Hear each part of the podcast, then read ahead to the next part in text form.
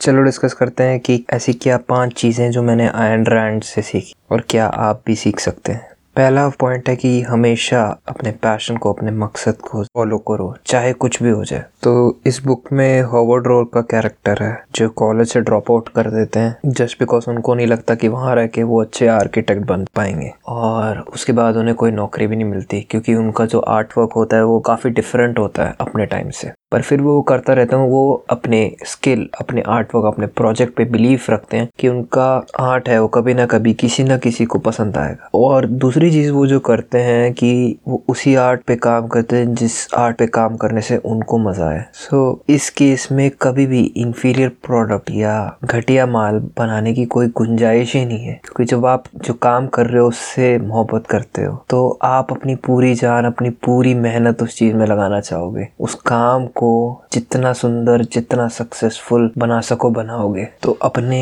काम से प्यार करो और कभी भी मकसद अपनी मत छोड़ो, चाहे कुछ भी हो जाए। किताब के हिसाब से हॉवर्ड रोक को पंद्रह साल लग गए एक सेटिस्फाइबल पोजीशन पे पहुँचने के लिए और एक अच्छा आर्किटेक्ट बनने के लिए। उसने इतना स्ट्रगल किया पंद्रह सालों के लिए। हम अपने आइडियाज़ के लिए कितना स्ट्रगल कर लेते हैं। कितना हासिल करते हैं। एक सेकंड में नहीं, हमें बैकअप चाहिए हर चीज़ का। साइड में रखो चीज़ें। कोई हंड्रेड परसेंट किसी चीज़ को देना ही नहीं चाहता है आज के टाइम सब इतने डर डर के हर कदम रखते हैं। यार लाइफ बिगड़ जाएगी। लाइफ को नहीं रिस्क ले सकते। कभी ना कभी तो आपको रिस्क लेना ही पड़ेगा। ज़िंदगी जीना भी तो एक तरीके से रिस्क ही है। कभी कभी ऐसी सिचुएशन आती है जिस समय हमारे चाहने वाले, हमारे दोस्त, हमारे परिवार हमसे कहते हैं कि, यार, तुम्हें कौन ये करने देगा? जैसे हॉवर्ड रॉक के साथ हुआ कि उस बंदे ने ड्रॉप आउट कर लिया। उसका दोस्त पीटर आके पूछता है कि, यार, अब तुम क्या करोगे? हॉवर्ड कहता है, यार, मैं तो आर्किटेक्ट बनूँगा। तो पीटर कहता है, यार, तुम्हारे पास डिग्री तो है नहीं, तुम्हें कौन बनने देगा आर्किटेक्ट तो कहता है क्वेश्चन ये नहीं है कि मेरे को कौन बनने देगा। क्वेश्चन ये है कि मुझे कौन बनने से रोकेगा। मतलब उस बंदे के अंदर इतनी दृढ़ निश्चय, उसको जो चाहिए वो पाके ही रहेगा, चाहे दूसरों के ऊपर कुचल के निकलना पड़े उसे। इतना दृढ़ निश्चय होना एक बहुत बढ़िया क्वालिटी है, एक बहुत एडमरेबल क्वालिटी है। अब मैं इसमें ये नहीं कह रहा कि आप दूसरों के ऊपर कुचल के आगे निकलिए बट जब आप मजबूर हो, जब लोग आपके इस रास्ते में आ रहे हैं, जानबूझ के, और आप वार्निंग दे रहे हो उन्हें, उसके बावजूद आपको अपने मकसद पे पहुँचने से रोक रहे हैं, तब उनके ऊपर चलना गलत नहीं है, अधर्म नहीं है, धर्म का पालन करना है वो। कभी कभी हमारी लाइफ में सिचुएशन आता है जिसमें हम एक कॉन्फ्लिक्ट वाले स्टेज में होते हैं। हमारे घर वाले कहते हैं कुछ करने को और हम, हमें कुछ और करना होता है। तो इस सिचुएशन में हमें क्या करना चाहिए? हमें अपने घर वालों की खुशी, हमारे अपने परिवार, दोस्तों की खुशी देखनी चाहिए या अपनी खुशी? एंड रैंड इसमें कहते हैं कि हमें हमेशा अपनी खुशी देखनी है। अगर हम खुद को खुश नहीं रख सकते तो हम किसी और को कैसे खुश रख सकते हैं? असली में जो हमारा परिवार, हमारे घर वाले हमारे माँ बाप चाहते हैं, वो हमें खुश देखना चाहते हैं। हमें सेफ़ सुरक्षित देखना चाहते हैं। हमें सक्सेसफुल देखना चाहते हैं। अब इसके लिए वो काफ़ी चीज़ें ऐसे बोल देते हैं कभी कभी जो उन्हें लगता है आपको सफल बनाने के लिए योग्य हैं। पर आप भी इस सिचुएशन में अलग हो। हर इंसान अलग होता है। हर इंसान को अपने लिए सोचना इसलिए ज़रूरी है। क्योंकि जो इंसान के दिमाग में चल रहा है, हर चीज़ वो बयान नहीं कर सकता। हर चीज़ बयां होने का वक्त नहीं रहता। इसलिए जो डिसीज़न होता है वो आपको खुद ही लेना है और अपने लिए ही लेना है। आपको हमेशा खुद की खुशी को प्राथमिकता देनी है। अगर आप ऐसा नहीं करोगे तो बाकी लोग भी इनडायरेक्टली दुखी हो जाएँगे। अब आप एयरक्राफ्ट में उड़ने जाते हो तो एयरक्राफ्ट में सबसे पहले इंस्ट्रक्शन क्या देते हैं? ऑक्सीजन मास्क को लगाने के लिए सबसे पहले अपने आप को लगाइए, उसके बाद अपने बच्चे को लगाइए। तो हमें सबसे पहले खुद को खुशी देनी है, तभी हम किसी और को खुशी दे सकते हैं।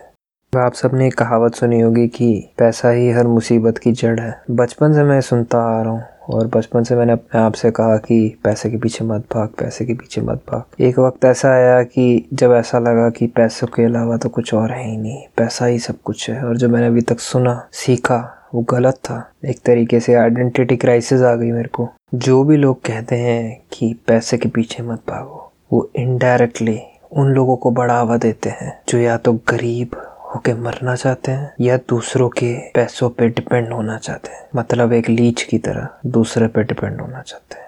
कितनी घटिया क्वालिटी है किसी भी इंसान के लिए। एक असली मर्द या असली औरत इंडिपेंडेंट होती है।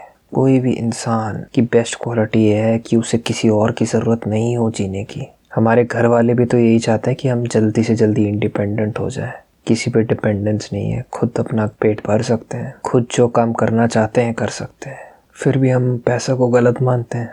पैसों के मिसयूज से काफ़ी गंदी हरकतें होती है। खैर, किसी चीज़ की भी मिसयूज से काफ़ी गंदी चीज़ें हो सकती है। शायद इस वजह से पैसे का नाम खराब है। पर पैसा असली में ख़राब नहीं है।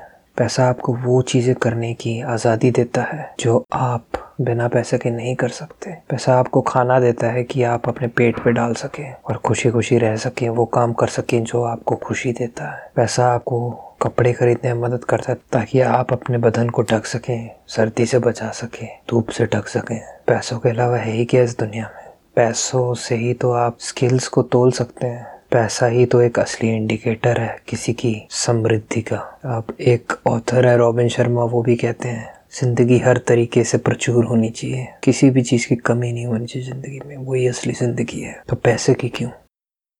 कोई भी आपके मर्ज़ी के खिलाफ आपको किसी तरीके का दर्द नहीं दे सकता। ऐसा अक्सर होता है कि हम अपने चाहने वालों के साथ बात कर रहे होते हैं और वो कभी कभी कुछ ऐसी बातें कर देते हैं जो दिल को चुभाते आती है। और हम उसी के बारे में फिर सोचते रहते हैं, सोचते रहते हैं और सफ़र करने लग जाते हैं। उस बात को भुगतने लग जाते हैं, उस खुद की ज़िंदगी एक तरीके से नर्क बना लेते हैं। तो हमें इस चीज़ में ये सोचना है और समझना है कि कोई हमारा दिमाग, हमारा दिल और हमारा मन पर तब तक कुछ प्रभाव नहीं डाल सकता जब तक हम खुद ना चाहें। तो आप असली में जिम्मेदार हो अपनी मानसिकता के लिए, अपने सेहत के लिए। उस ज़िम्मेदारी को अच्छे से उठाई अगली बार कोई आपको कोई बुरा बोलता है उसे अनदेखा कर दीजिए। नकारात्मक चीज़ों को अपने मानसिकता तक पहुँचने मत दीजिए। अपने दिमाग को हमेशा सकारात्मक चीज़ों से भर के रखिए। इसी में आपकी भलाई है। अब हॉवर्ड रोड का एग्ज़ाम्पल ले लीजिए। इस किताब में एक विलन है एल्सफर्ड टूई नाम को, जो अपने फ़ायदे के लिए हॉवर्ड रॉक के आर्ट को, आर्किटेक्चर को, स्कल्पचर को बहुत नीचा दिखाता है, बहुत गंदा गंदा बोलता है। उसके बावजूद हॉवर्ड रॉक क्योंकि उसको अपने आर्ट पे विश्वास था पूरा कि उसका काम अच्छा है। अगर आज के दिन लोग इसकी इज़्ज़त नहीं कर रहे हैं तो ज़रूर भविष्य में करेंगे। उसको पूरा विश्वास था खुद पे और खुद की चीज़ों पे, खुद की बनाए हुए आविष्कारों पे, कि वो काम करता रहा। चाहे लोगों ने गालियाँ दी उसे, चाहे लोगों ने उसे सड़क पे लाने की कोशिश की थी। चाहे लोगों ने उसके ही हाथ की थैली से उसका ही खाना छीन लिया, फिर भी उसने नफरत नहीं करी उन लोगों से। उसने तरस खाया उन लोगों पे कि तुम समझ नहीं पा रहे हो कि मैं सही रास्ते पे तुम बस मेरे रास्ते में आना चाहते हो, क्योंकि मैं वो कर सकता हूँ जो तुम नहीं। उसने हिम्मत दिखाई, उसने काम किया, वो आगे बढ़ा और कोई उसे रोक नहीं पाया। उम्मीद करते हैं कि आप और मैं भी ऐसा ही कुछ कर सके। जो भी चुने, जो भी मकसद चुने, चाहे कितनी अड़चने आए हमारे रास्ते में। हम आगे बढ़ते जाएँ और उस मकसद को छू लें, चाहे कुछ भी हो जाए। आसपास की दुनिया हमारा मज़ाक उड़ा सकती है, हमें नीचे दिखा सकती है। पर जब हम एक बार मकसद पे पहुँच गए तो एक ही चीज़ होगी। हमारे साथ वही लोग होंगे जो हमारे लिए तालियाँ बजा रहे हों और खुश होंगे कि हमने कुछ भी करके उस मकसद को हासिल किया।